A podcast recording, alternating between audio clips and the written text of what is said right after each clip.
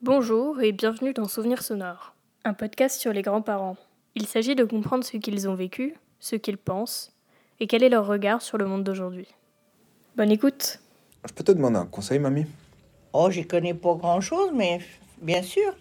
Laissez parler un peu les anciens. Eh, grand-mère, comment c'était avant? Comment tu vois le présent Selon vous et votre grand-père Va rendre visite à ta grand-mère. Tu lui apporteras cette galette et ce petit pot de beurre. J'ai pas le code, mamie Viens voir mon grand-père. Je suis là, mon garçon Je suis Jeanne Turquet et aujourd'hui je reçois Yves, mon grand-père. Je m'appelle Yves Turquier, j'ai 75 ans.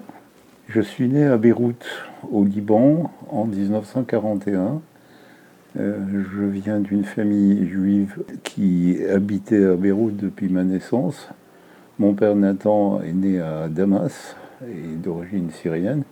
Et ma mère, Alice Alfier, est née à Alep. Elle est aussi d'origine syrienne, mais pas dans la même ville que celle de mon père. Mes parents se sont mariés en 1939. Comment c'était de grandir là-bas, à Beyrouth? Ah, que grandir là-bas, euh, c'était passionnant. C'est-à-dire que c'est, comment te dire, c'est un autre univers mental et un autre univers euh, sociologique et un autre univers euh, qu'en France. Quand je débarquais en France, j'ai j'ai vraiment senti la différence qu'il y a entre vivre euh, au Moyen-Orient et vivre en Europe. J'ai beaucoup de mal à expliquer en général aux Français quel est le mode de vie des communautés libanaises. En France, on est organisé par ville, par quartier, par bon, et on partage des valeurs communes qui sont liberté, égalité, fraternité, qui sont laïcité, etc. Au Liban, c'est pas du tout pareil. C'est-à-dire que la, société est divisée en communautés d'origine religieuse, même quand les communautés ne sont pas nécessairement peuplées de croyants. L'appartenance à une communauté religieuse est la base même de la vie politique, voire de la vie tout court. Euh, et donc, euh, ces communautés jouent comme protection et comme regroupement de personnes. Moi, j'appartiens à la communauté juive libanaise, mais à côté de ça, il y a la communauté maronite chrétienne, il y a la communauté grecque orthodoxe, il y a la communauté chiite, il y a la communauté sunnite, il y a les arméniens, et tout ça, c'est des blocs comme des tribus qui sont juxtaposés dans le même pays. Et du coup, moi, je vivais dans une communauté juive libanaise qui comprenait, je sais pas, 15 000 euh, personnes dans une population de 2 ou 3 millions de personnes. Donc on était une toute petite communauté. Donc la base même de, ma vie au Liban était liée à cette communauté juive libanaise. Cette communauté n'était pas un ghetto, mais elle habitait dans un quartier euh, qui s'appelait Zeytouné, qui était très proche de la mer. Et le quartier spécifiquement juif était Wadi Abou Jmil, qui se trouvait à 500 mètres de chez moi. T'as des frères? J'ai trois frères, je suis l'aîné. Mes frères euh, s'appellent Bertie, Soli et Gabi. Euh, Bertie a 4 ans de moins que moi, Soli 5 et Gabi a 12 ans de moins que moi. Et euh, donc il n'y avait pas de différence euh, à être l'aîné? La différence entre les aînés et les autres, ah énorme. Une différence énorme. Un aîné, dans ce type de- d'environnement, c'est un garçon qui est responsable de tout. Et c'est à la fois génial et abominable. C'est même pas mes parents qui ont défini la chose, c'est la culture qui était comme ça.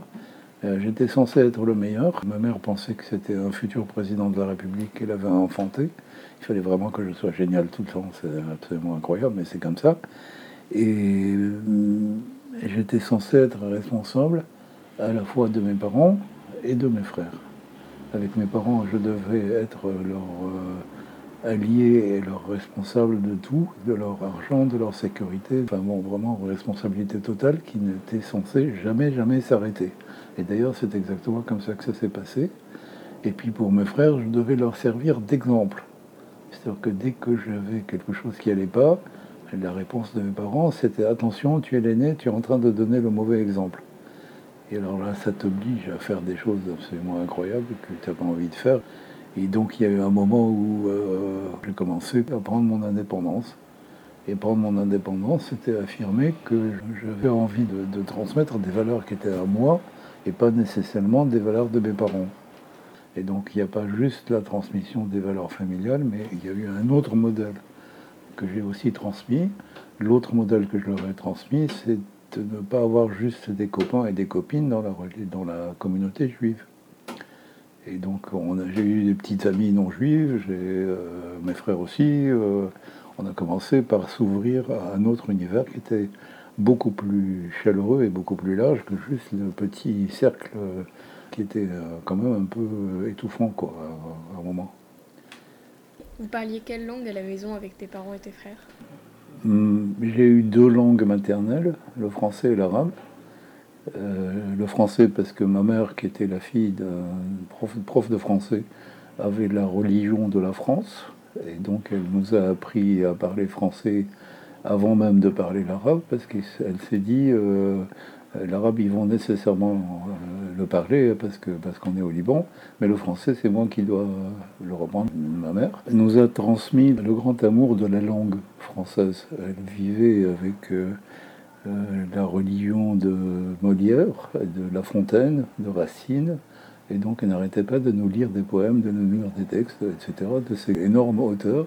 Et puis mon père parlait surtout euh, l'arabe avec nous, et ma mère surtout le français avec nous. Et donc euh, bah, j'ai spontanément grandi dans, ces deux langues.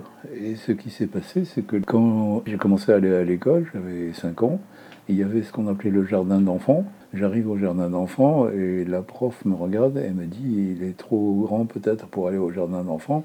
Est-ce qu'on peut pas le mettre à la classe au-dessus? Alors euh, mon père euh, et ma mère ont dit oui, pourquoi pas? Et la maîtresse a dit il faudrait que je lui fasse passer un examen. Et là-dessus, elle désigne la fenêtre en arabe. Elle me dit comment ça s'appelle. Je lui dis fenêtre en français. Et là-dessus, elle montre la porte.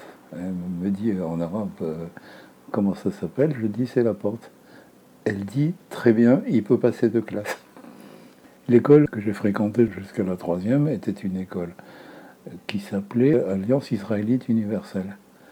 C'est une école qui a été créée il y a près de 100 ans par euh, des Français qui s'est implanté dans pratiquement tout le Moyen-Orient et l'idée de base de cette école, c'était de donner de la culture à des juifs des pays arabes, qui, au moment de la fondation de l'école, étaient dans un état assez misérable, ne savaient pas lire, ne savaient pas écrire. Donc ça a été une école formidable parce qu'elle a appris à des centaines de milliers de gens à être cultivés, enfin disons à avoir les bases au moins. C'est une école qui a été, comment te dire, juive laïque c'était pas une école religieuse, mais c'était une école communautaire. C'est-à-dire que la plupart des gens qui étaient là étaient euh, juifs, les élèves. Il y avait des non-juifs aussi, et il y avait au moins le quart de professeurs qui n'étaient pas juifs. Il y avait également des cours d'hébreu. On nous enseignait en fait trois langues, l'arabe, l'hébreu et le français, et puis un peu plus tard l'anglais. Donc c'est une école où, je ne sais pas, quand j'ai eu 14-15 ans, je me débrouillais dans quatre langues différentes, ce qui est quand même un énorme avantage. Il y avait des cours de religion aussi, il y avait des rabbins qui venaient nous lire des textes de la Bible en hébreu. Euh, mais personne n'était obligé de suivre le rituel religieux, c'était juste des apprentissages. J'étais très content dans cette école parce que on a partagé avec mes profs de français le même amour du français. Et en même temps, j'étais ravi parce que j'étais ma vie durant le meilleur élève en français. Et donc, à chaque fois qu'il y avait des rédactions, etc., j'avais des 18 sur 20. J'en garde évidemment un très bon souvenir parce que quand tu es tout le temps la première, c'est génial. donc voilà. Et je suis resté dans cette école jusqu'à la classe de troisième, parce qu'au lieu là de la classe de troisième, il n'y avait plus euh, l'enseignement pour préparer au bac. Donc j'étais allé cette fois dans un, lycée qui s'appelait la Mission laïque française ou le lycée franco-libanais. Il était exactement calqué sur le système français, c'est-à-dire que le lycée était construit exactement comme le lycée des années 60 euh, en France. et le même type d'enseignement, et au moins la moitié des enseignants étaient français. Et c'est là que j'ai passé mon bac. Et du coup, comment ça s'est passé le passage du bac? Pendant que j'étais en train de préparer le bac, mon père s'est arrêté de travailler. Et donc j'ai dû être en charge de financer la famille. J'avais 17 ans. Mon père euh, avait un travail un peu aléatoire. Il avait deux métiers. Il avait ou bien un magasin dans lequel il vendait des tissus, un magasin dans un souk traditionnel qui s'appelait Souk Ayas. Et par ailleurs, quand ça marchait pas trop son magasin, il était comptable. Il était employé dans, des entreprises où il faisait leur comptabilité. Mon père euh, n'était pas un commerçant terrible, et donc il vendait tant qu'il pouvait. De temps en temps, ça marchait pas du tout. Et puis à un moment, il euh, a vendu son magasin euh, de tissus et il n'arrivait plus à trouver de travail en tant que comptable. Et du coup, la responsabilité des financements familiaux est arrivée sur moi, aîné. J'ai donc, l'année où j'ai passé mon, mon bac, j'étais plus allé au lycée, j'étais obligé de préparer mon bac tout seul, sans enseignant ni rien, j'étais bac philo. Et en même temps, j'étais instituteur. Je suis rentré comme instituteur à l'école de l'Alliance et j'ai eu une classe de 8e avec 43 élèves en face de moi. J'avais 17 ans, j'avais aucune expérience d'enseignement. Et j'ai passé un an comme prof. Et à la fin de cette année, ben, j'ai passé le bac. Et heureusement, j'ai réussi. Euh, pas brillamment, parce que je n'avais pas eu d'enseignement, quoi. C'était vraiment bon, mais j'ai quand même réussi. Donc, euh, Et donc, du coup, maintenant, comment tu juges l'attitude de tes parents? J'ai un certain nombre de procès que j'ai fait pendant des années à mes parents, maintenant j'ai arrêté. Et c'est marrant les procès qu'on fait avec les parents. Je ne sais pas si tu es dans l'âge des procès, mais je crois que c'est très utile l'âge des procès parce que ça permet de se définir soi. Et donc, dans les procès que j'ai fait à mes parents, un, euh. Le pire des procès que j'ai pu leur faire, c'est de m'avoir empêché de faire mon bac euh, au lycée. Ça, c'est pour moi euh, incroyable. J'étais obligé de d'être instituteur au lieu d'aller au lycée pour faire mon bac. irrattrapable. Et l'argument de mes parents, c'est tu es tellement génial que tu n'as pas besoin de prof. tiens. bon, les parents orientaux sont extrêmement oppresseurs et opprimants. Ils veulent t'obliger à être qui tu n'es pas, obligé de faire ce que tu veux pas. Et donc euh, l'inconvénient des familles orientales, c'est que c'est très normatif. Ça t'empêche de dire je. Ils ont une idée de ce que tu dois être, boum, il faut que tu sois ça. On ne peut pas obliger quelqu'un à être quelque, chose qu'il ne faut pas être. La première petite amie que j'ai eue, euh, mes parents ont dit que c'était une abominable bonne femme qui m'avait séduite et, que c'était dégueulasse de, euh, de, tomber amoureux d'une fille comme ça. Elle était européenne, belge, elle n'était pas juive, elle était plus âgée que moi, et pour mes parents, c'était l'horreur. Et donc, ils ont fait le procès de cette femme pendant longtemps, et ils ont traité de moins que rien une fille dont j'étais amoureux. Inutile de te dire que dans ce cas-là, tu peux pas ne pas en vouloir à tes parents. quoi. Et puis, euh, pas seulement des procès, il y a aussi des grands merci. Euh, je me suis rendu compte assez rapidement que j'ai dû, à l'action très très forte de mon père et de ma mère, d'être devenu ce que je suis. Euh, c'est-à-dire qu'il n'y a pas que le procès, il y a les merci qui sont et le merci gigantesque de ma mère, c'est qu'elle a tout compris sur ce que je devais devenir. Elle m'a donné le goût de la, langue française, de la littérature, de l'art. Ma mère est intelligente, euh, d'une intelligence fine et perspective. C'est quelqu'un qui qui n'est pas juste euh, mécaniquement intelligent, qui sent les gens, qui sent les choses, qui dit les choses. donc de ce côté-là, j'étais ravi. Et mon père, c'est pas du tout un intellectuel alors que ma mère aurait pu être une intellectuelle, parce qu'elle récitait du, Jean Racine jusqu'à jusqu'à plus soif.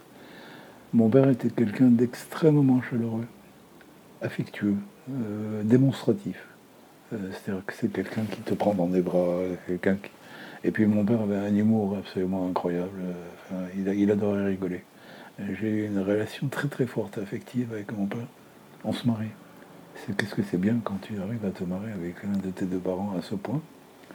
Donc on se marrait, ma mère disait qu'il n'avait rien fait pour nous éduquer, que c'est elle qui faisait tout et qu'elle était responsable de tout, etc. Et en fait, elle avait tort parce qu'elle a oublié l'autre aspect des choses, qui est la relation humaine. La relation humaine qu'il a eue avec nous était formidable. Ma mère, on l'apercevait un peu comme un flic. Euh, parce que t'as pas fait tes devoirs, t'as pas nanana, t'as pas, tu t'es pas couché à l'heure. euh, et puis à un moment, on a commencé à bien faire. Pourquoi vous aimez votre papa plus que moi? On lui a dit c'est pas vrai, on n'aime pas votre papa plus que l'un, on vous aime pareil. Elle a dit je sais pourquoi vous n'aimez pas plus que papa, c'est parce que personne n'aime les flics. Et euh, ça nous a fait marrer. Et puis finalement, avec le temps, j'ai compris qu'elle avait raison. Pas qu'on n'aime pas les flics, mais elle a eu raison de nous élever en nous remettant dans ce qu'il fallait faire. Et ça, c'était formidable. Euh, heureusement, je n'ai pas eu ce problème avec mes enfants. Ils ont spontanément trouvé ce qu'il fallait faire. Tout le monde a choisi ce qu'il voulait faire. Personne n'a obligé personne à faire quoi que ce soit. La seule chose qu'on aura euh, amené à faire, c'est d'être des êtres humains responsables et gais et chaleureux. Et ça, c'est très bien transmis. De ce côté-là, on, on est assez content. Qu'est-ce que tu as fait après le bac? Qu'est-ce que j'ai fait après le bac? Il s'est passé quelque chose d'incroyable. Je suis devenu journaliste. Parce que au bac qui s'appelait première partie, on faisait des dissertations. Et j'ai fait une dissertation sur un poème de Baudelaire. Et cette dissertation a été primée comme meilleure dissertation du Liban. Et il y a un journal qui s'appelait Magazine qui s'est documenté et qui s'est procuré ma dissertation. Et je n'étais pas au courant que j'étais le meilleur euh, élève dissertation du Liban. Donc un jour, j'ai reçu la visite d'un photographe journaliste qui m'a dit on va publier votre dissertation dans le journal. Et on voudrait faire une photo de vous. On a fait la photo de moi, ma dissertation a été publiée, j'étais très content évidemment. Et après, le directeur du journal m'a convoqué et il m'a dit Est-ce que vous voulez devenir journaliste? Parce que vous écrivez bien. Et je suis devenu journaliste et j'ai été journaliste pendant 4 ans euh, au Liban. D'abord comme enquêteur, ensuite comme rédacteur, et j'ai fini rédacteur en chef de ce journal avant de venir en France. Ok, donc c'est juste après ces 4 ans de journalisme que tu es venu en France. Et donc pourquoi tu es venu en France? Parce que j'ai été élevé dans l'idée que je ne pouvais pas rester au Liban. Mes parents, surtout ma mère, m'a dit Tu n'as aucun avenir dans ce pays. Tu n'as aucun avenir dans ce pays, donc il faudrait que tu ailles ailleurs, parce que tu es juif. En tant que juif, tu ne peux pas travailler au Liban facilement. Par exemple, c'est délicat si tu deviens journaliste, de rester journaliste en tant que juif, euh, étant donné que c'est pas bien vu. Et donc, normalement, ta vie va se passer ailleurs. Et a priori, elle va se passer en France parce que tu parles français et que tu écris. Et que donc, euh, la seule chose qu'on peut te donner, puisque tu vas t'installer ailleurs, on ne peut pas te donner de l'argent, on n'en a pas. Donc, on va te donner le maximum de culture possible. Et c'est une sorte de projet qui a très bien marché. Euh, sinon, je ne serais pas arrivé, quoi. C'est, clair que c'est, ça qui s'est passé. Et je suis parti tout seul en France, j'avais 22-23 ans. Et quand je dis que j'y étais tout seul, c'est pas tout à fait vrai parce que j'avais rencontré Vivette, ma femme, à Beyrouth. Vivette était la fille d'un expert, euh, Raymond Delprat, qui a été engagé par le gouvernement libanais pour, faire, euh, pour aider à la politique économique du Liban. Et euh, donc euh, cet homme, Raymond Delprat, avait une fille qui était dans la même université que moi. C'est là où on s'est rencontrés et on, on est tombés amoureux l'un de l'autre. Et après, on, a, est arrivé, enfin, dès que je suis arrivé en France, on s'est mariés deux mois après. Et je suis parti en France parce que je suis devenu, en tant que journaliste, très copain avec le rédacteur cinéma de mon journal, qui s'appelait Goût Pelleton, et qui m'a donné le goût du cinéma. Je suis devenu très cinéphile, parce que lui était fou de cinéma, et c'est lui qui m'a permis de voir euh, les Orson Welles, les, les Alain René, les François Truffaut, enfin toute la génération des années 60 qu'on adorait. Et du coup, il m'a donné l'envie de faire du cinéma. Et pour commencer, j'ai fondé et animé un groupe théâtre qui s'appelait le théâtre universitaire de Beyrouth, dans la fac de lettres où j'ai fait des études après.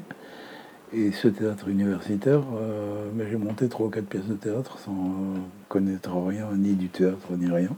Ça s'est très bien passé. Et le directeur de cette école m'a dit, vous devriez présenter le concours de l'IDEC. L'IDEC, c'était l'école de cinéma qui précédait la FEMIS. Et peut-être que vous réussirez. L'IDEC, je me suis renseigné, il y avait à peu près 1000 candidats et 30 euh, reçus.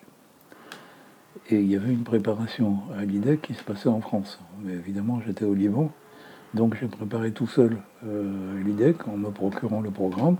Je suis venu en France, j'ai passé le concours, donc j'arrive, je planche sur euh, le Cléo de 5 à 7, qui est un film d'Agnès Varda. On m'interroge sur la mort du Sardanapale de, de la Croix. J'avais bossé. Et moi, en même temps, euh, en tant que journaliste, quand tu es journaliste, tu apprends très vite à te débrouiller sur n'importe quel sujet. Et donc, je, tout va bien, j'ai réussi. Et donc, ton arrivée en France, ça s'est fait sans problème? Le seul problème que j'avais au début, c'était un peu comique, c'est que les gens dans la rue et dans le restaurant ne parlaient pas le même français que moi. C'est-à-dire que je pensais qu'ils parlaient très mal, qu'ils parlaient très vite, qu'ils utilisaient des mots que je ne comprenais pas. Je n'ai pas retrouvé la langue que je connaissais avant d'aller voir du théâtre à la comédie française. Sur scène, il y avait la langue que je connaissais. Et donc j'étais élevé dans la langue de Racine et de Molière et de, et de Corneille. Et dans la rue, on ne parlait pas du tout cette langue-là. Donc j'ai mis un certain temps, en m'amusant d'ailleurs, à m'adapter parfaitement à la langue. Bon. Par exemple, euh, quand tu vas dans une boulangerie en France, parfois euh, tu dis euh, une baguette s'il vous plaît, et la boulangère te répond et avec ça. Alors la réponse classique c'est avec ça. Je voudrais euh, des croissants, mais moi j'imaginais que je pouvais répondre et avec ça je vais faire un excellent déjeuner. Donc il y a tout un code habituel de la France que j'ai dû apprendre de manière un peu, un peu comique. Et du coup, comment ça s'est passé tes études? J'ai passé deux ans à l'IDEC, alors là c'était la catastrophe. Une période euh, que je ne revois pas avec plaisir dans ma tête parce que je sortais d'années de métier, de travail et je suis redevenu étudiant. C'était une régression, euh, puis je suis arrivé en France sans un rond. Je devais avoir pour tenir deux ans l'équivalent de 1000 euros aujourd'hui pour tenir deux ans, tu vois. Donc il fallait que je me débrouille pour à la fois euh, faire l'idée que euh, bon, je venais de me marier. Et donc en fait, euh, Vivette et moi, on a commencé par construire une vie en commun. C'est Vivette surtout qui était enquêtrice à l'époque sur des études de marché, plus les aides familiales des parents de Vivette, plus des différentes manières de se débrouiller. On est arrivé à tenir le coup. Donc c'est un peu comme ça. Mais c'était des années d'étudiants galère, quoi. Mais cela dit, ça a été une expérience très très importante, l'IDEC, parce que c'est grâce à ça que je fais mon métier.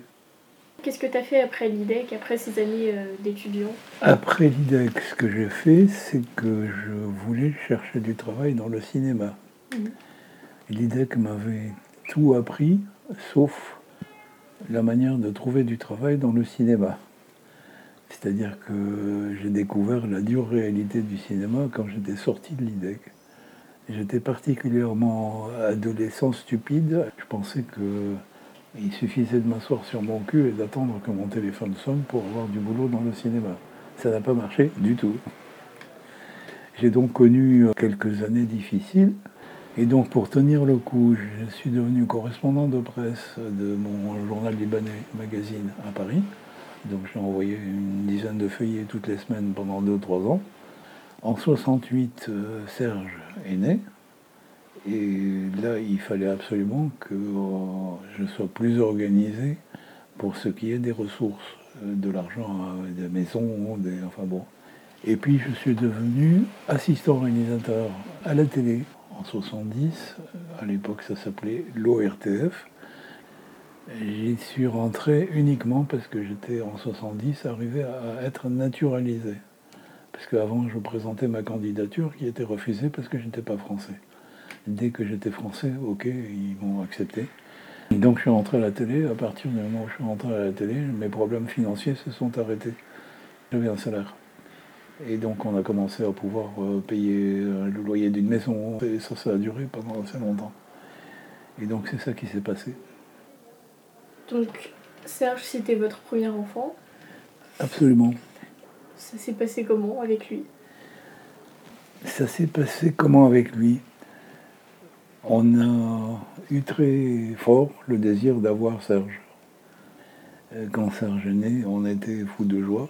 Euh, J'avais acheté une voiture pourrie qui s'appelait une 4 chevaux Renault, et toute petite, vieillotte et tout. Et c'est avec cette voiture verte et minuscule que j'ai ramené Vivette et Serge de la clinique.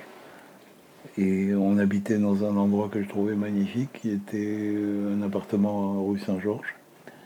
Et j'ai une photo d'ailleurs de Serge euh, à ce moment-là, dans cet endroit-là. Et puis euh, après on a déménagé, on a été dans un endroit qui s'appelait rue de Flandre, au 25e étage d'une tour abominable. Et ça n'a pas marché, on a détesté.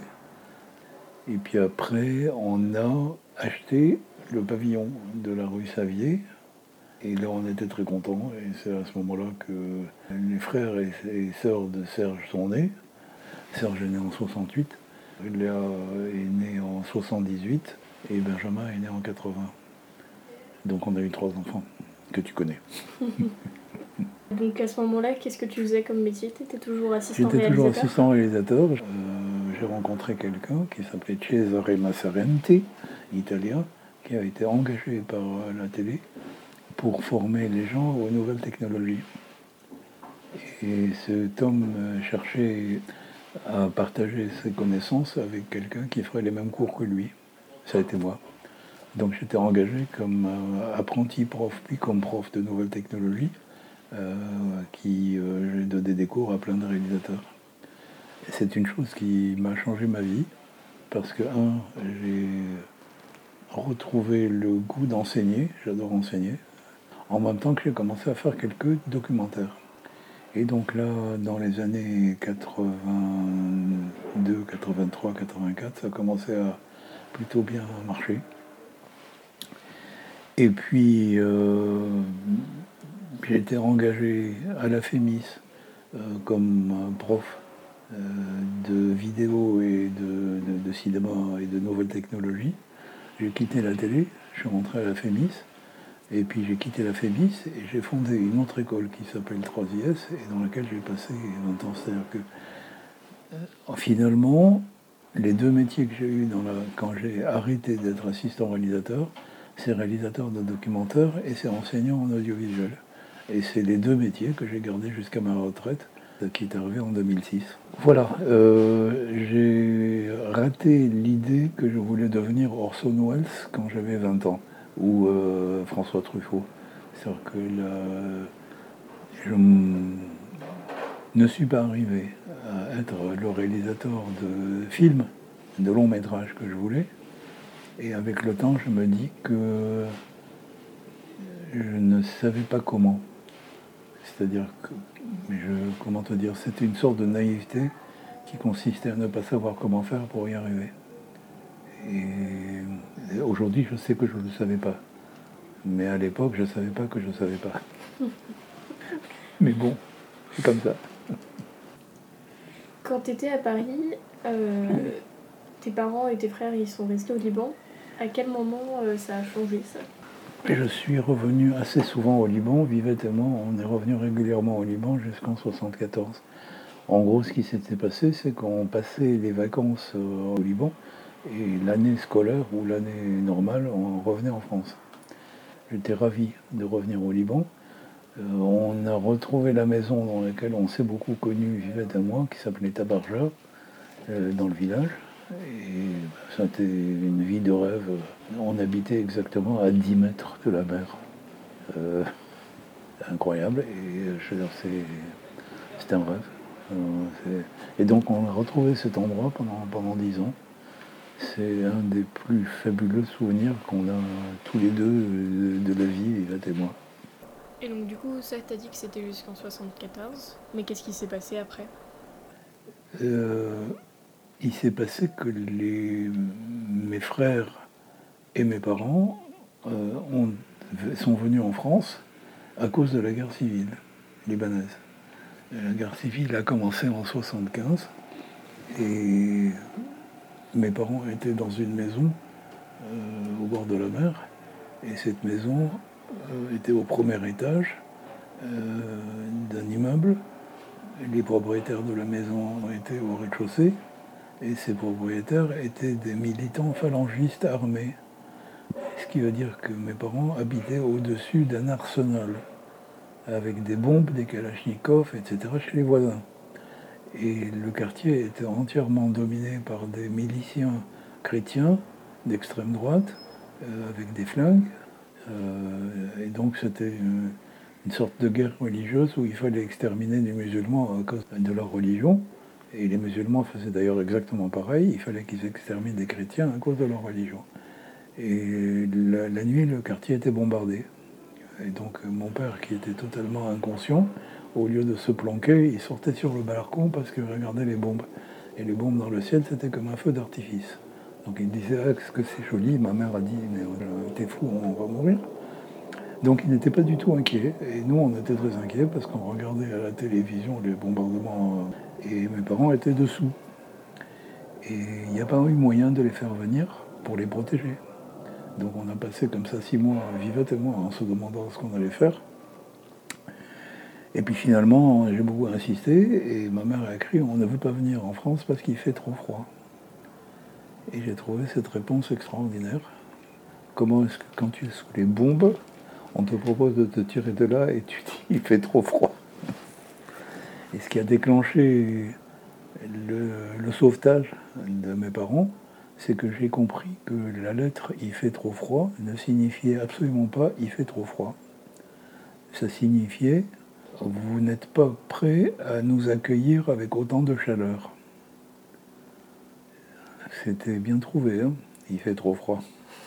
J'ai compris qu'en fait le mot il fait trop froid n'était pas absurde. Le langage de ma mère voulait dire ça. Dès que j'ai compris ça, je me suis dit, l'affaire est réglée. On a été acheter deux billets d'avion Beyrouth-Paris. J'ai posé ces billets à la compagnie aérienne en disant à la compagnie, vous les tenez à la disposition de mes parents à l'aéroport de Beyrouth. Et après, j'ai téléphoné à mes parents en disant, vous avez deux billets d'avion qui vous attendent à l'aéroport de Beyrouth. Si vous ne les prenez pas, ils sont foutus. C'est telle date, c'est tel jour, démerdez-vous, allez-y. Et ça, ça a marché parce que mes parents ne euh, voulaient pas venir, mais là, ils avaient des billets, etc. Alors, le départ de Beyrouth a été absolument catastrophique, parce qu'il y avait de la guerre partout, il y avait des tranchées dans la rue, et il y avait surtout des barrages. Les barrages euh, de gens qui passaient, on arrêtait les gens au barrage, et il fallait qu'ils montent leur carte d'identité au barrage. Si tu tombais sur un barrage chrétien et que les, tu étais musulman, ben, tu étais exécuté, et vice-versa. Mes parents étaient ni musulmans ni chrétiens, mais quand même, il y avait des barrages qui cambriolaient les gens. Donc. Et donc, mes parents été sauvés par euh, la, la, blanchisserie euh, de la rue Riscala. Le patron de cette blanchisserie euh, était chiite, musulman chiite, et il était très copain avec mes parents parce que c'était des voisins. Et ce musulman chiite qui avait une vingtaine d'années leur a dit Je vais vous emmener à l'aéroport. Et évidemment, ils ont accepté. Ils ont pris la clé de la maison, parce qu'ils étaient certains qu'ils allaient revenir. Ma mère avait deux ou trois vieux bijoux de sa bague de fiançailles. Elle l'a cousu dans le manteau qu'elle portait. Ils sont montés dans la voiture du voisin, qui avait des connaissances et des papiers pour traverser les barrages. Et ils connaissaient le chemin jusqu'à arriver par miracle à l'aéroport où ils ont pris l'avion. Ils sont arrivés en 75 à Paris. Et c'est 15 jours après, ils ont eu peur. Ils ont eu peur rétrospectivement. Ils ne se rendraient absolument pas compte qu'ils étaient en danger là-bas. C'est en France qu'ils se sont rendus compte. Et donc après, ce qui s'est passé, c'est qu'ils ont passé un an à Paris en habitant euh, chez les uns chez les autres. Et après, ils ont décidé d'aller en Israël.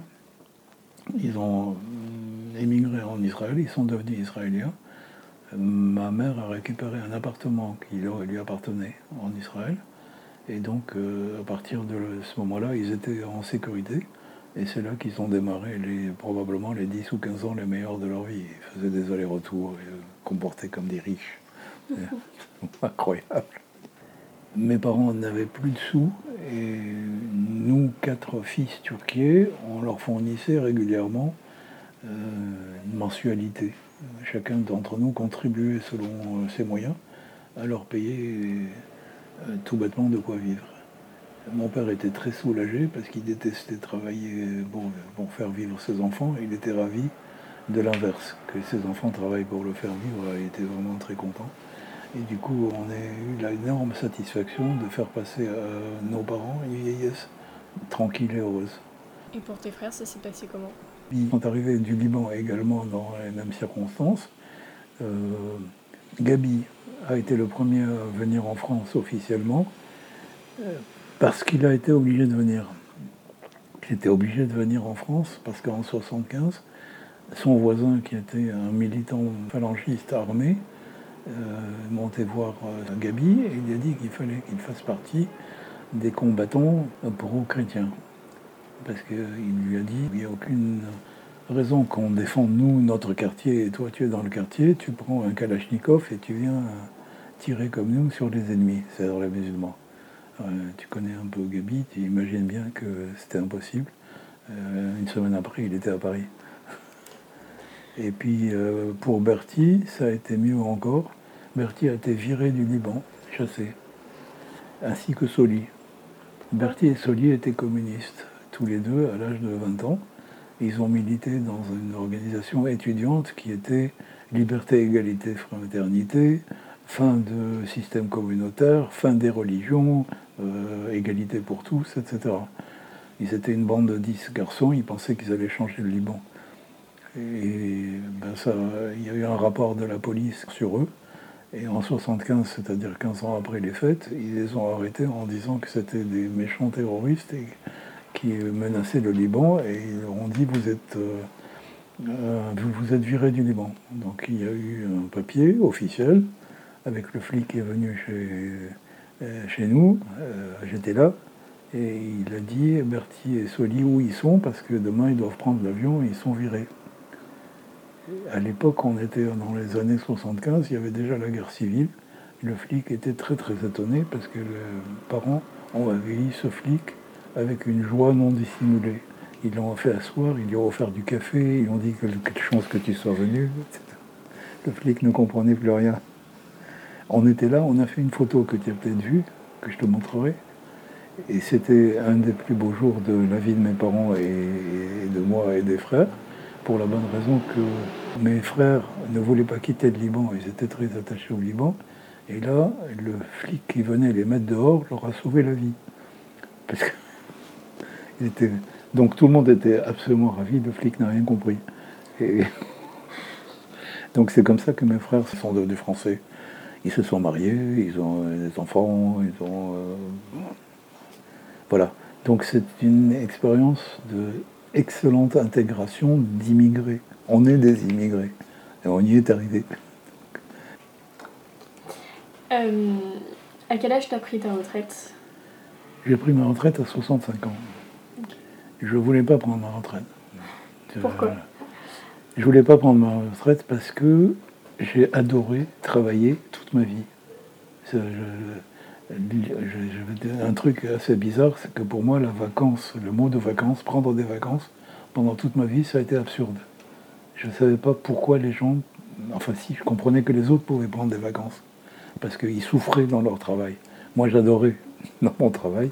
Donc, le fait de m'arrêter de travailler pour prendre des vacances, mais c'était bien, c'était bien une semaine, deux semaines. Mais au bout de la troisième semaine, je commençais à m'emmerder. J'avais envie de bosser. Donc je me suis arrêté de travailler parce que j'ai eu des problèmes de santé. C'est uniquement pour ça. Quand j'avais 64 ans, j'ai eu une AVC. Donc l'AVC, euh, ça peut te faire mourir. Et euh, j'étais plus en état de travailler aussi bien qu'avant. Donc j'ai commencé par faire attention à ma santé. Et c'est pour ça que j'ai... Bon, et puis par ailleurs, euh, j'aurais bien aimé continuer à faire des films. Mais j'ai eu un autre problème qui s'appelait une arythmie. Une arythmie, c'est qu'à un moment dans la journée, ton corps, au lieu de faire pouk, pouk, pouk, pouk, il fait pouk, pouk, pouk, pouk, pouk, pouk, pouk, pouk, pouk, pouk, pouk, pouk. C'est ça la rythmie. Et c'est très très gênant parce que de temps en temps il s'affole, c'est-à-dire qu'il il fibrile trop ou alors il ralentit trop. Et sur un tournage ou sur une activité professionnelle, eh ben, on est obligé de s'arrêter et d'attendre que ça se passe. Et parfois ça se passe euh, trois jours après la fin de cette, crise. Ça m'a empêché de continuer à faire des films. Je me peut-être plus à même de pouvoir assurer le tournage en cas de crise. Et donc, euh, la seule chose euh, vraiment qui a continué à faire pendant quelques années où j'étais à la retraite, c'est que j'ai donné des cours de cinéma au Maroc pour l'essentiel et à la fac, en fac à Paris, d'Hydro, où j'ai donné des cours de documentaire pendant 2-3 ans, mais c'était quoi, 15 jours par an quoi. Et donc, euh, ben voilà. Et puis la chose euh, que j'ai adoré faire depuis que je suis à la retraite, c'est la peinture. Plus, plus ça va, plus j'avance. Donc euh, c'est une activité très, très gaie. T'as fait du piano? J'ai fait du piano pendant 10 ans. j'ai fait du piano parce que quand j'ai eu 12 ans, je voulais faire du piano et mes parents ont refusé. Euh, parce qu'ils n'avaient pas d'argent pour payer des cours, et aussi parce que j'étais un garçon, et que pour eux, le piano c'est pour les filles. Et donc tu es un garçon, euh, un piano c'est pas pour toi. Et j'adorais la musique euh, classique, et j'étais furieux de ne pas faire du piano. J'avais une cousine, Mireille, qui était pianiste, et c'est grâce à elle que j'ai découvert le piano. Je demandais à ma cousine Mireille de me donner des cours de piano, parce qu'elle avait un piano. Elle a refusé. elle a dit que je préférais donner des cours de piano à mon frère Bertie, qui était beaucoup plus doué d'après elle que moi. J'étais furieux. Elle lui a donné des cours pendant trois séances et après il a dit je veux plus. Et donc j'ai pas eu des cours de piano. Eh ben, à l'âge de 36 ou de 40 ans, je me suis dit je vais prendre des cours de piano, pas trop tard. J'ai pris des cours de piano pendant 10 ans. Ça m'a beaucoup aidé parce que ça m'a permis de comprendre dix fois mieux la musique en, la faisant que bon. Mais par contre, je me suis aperçu que c'était trop tard parce que la capacité d'apprentissage que tu as à 40 ans n'a rien à voir avec la capacité d'apprentissage que tu as à 12 ans. Et du coup, euh, c'est pas prioritaire le piano parce que quand euh, tu as 40 ans, que tu as des enfants, euh, que tu as gagné ta vie et que tu as. Bon, ton piano n'est plus très important, donc euh, tu investis pas de la même manière. Et après, ben, je, continue à m'amuser parce que je déchiffre mal, mais je déchiffre la musique. Donc je continue à faire euh, du piano. J'aime bien improviser. je continue à improviser d'ailleurs de temps en temps. Et puis c'est Léo qui a pris la relève qui, elle, euh, m'a demandé à faire du piano à l'âge de 7-8 ans. Je lui ai dit qu'elle était trop jeune. Euh, elle a commencé à prendre du piano à l'âge de 12-13 ans. Elle m'en veut encore. Pourquoi est-ce que tu ne m'as pas donné des cours de piano à l'âge de 7-8 ans? Elle a fait du piano pendant 15 ans. Euh, elle joue la pathétique à la bonne vitesse de Beethoven comme, comme une grande. Et puis elle s'est arrêtée parce qu'elle travaille, parce qu'elle a des enfants et parce qu'elle ne voulait pas, surtout pas devenir pianiste. Aujourd'hui, tu continues à faire des voyages et c'est comment? C'est chouette? Ça dépend des pays. Ouais. Ce que je sais depuis très longtemps, c'est que je n'aime pas faire du tourisme. Ça ne m'intéresse pas trop. C'est-à-dire aller dans un pays dans lequel euh, j'ai juste la plage et, et bon, c'est agréable mais j'ai pas l'impression que c'est vraiment des voyages, j'ai l'impression que c'est des vacances. Voilà. Il y a peut-être une différence entre des vacances et des voyages. Mm. Les voyages, c'est quand tu vas dans un endroit, tu rencontres les gens, tu rencontres les pays, tu manges comme tu parles comme tu veux. C'est des découvertes d'autres êtres humains que toi. Et les voyages, c'est ça. Euh, si c'est pour aller manger des choses agréables sur la plage, que ce soit au Mozambique, euh, au Maroc ou euh, pareil. Donc les voyages les plus intéressants, c'est ça. Et j'ai eu aussi la chance de tourner beaucoup de films à l'étranger. Et ça, c'est une chance parce que tu n'as pas du tout le même rapport avec la population que quand tu vas en, vacances, tu vois. Le plus joli voyage que j'ai fait, c'était en Crète, parce que j'ai eu un copain qui s'appelait Yorgos, qui était mon élève, et qui a décidé de vouloir faire un film en Crète. Et il m'a demandé si je voulais faire le film sur la, Crète. Et ça, on y a été avec. Euh, Serge n'était pas avec nous, mais, euh, Léa et, Ben étaient là. Et euh, j'ai connu des, des, Crétois, quoi. On a bouffé avec eux, mangé avec eux, parlé avec eux. Ça n'a rien à voir avec euh, juste un voyage de vacances. Tu, rentres dans la vie des familles, dans la vie des gens. en fait, le vrai voyage, c'est les êtres humains.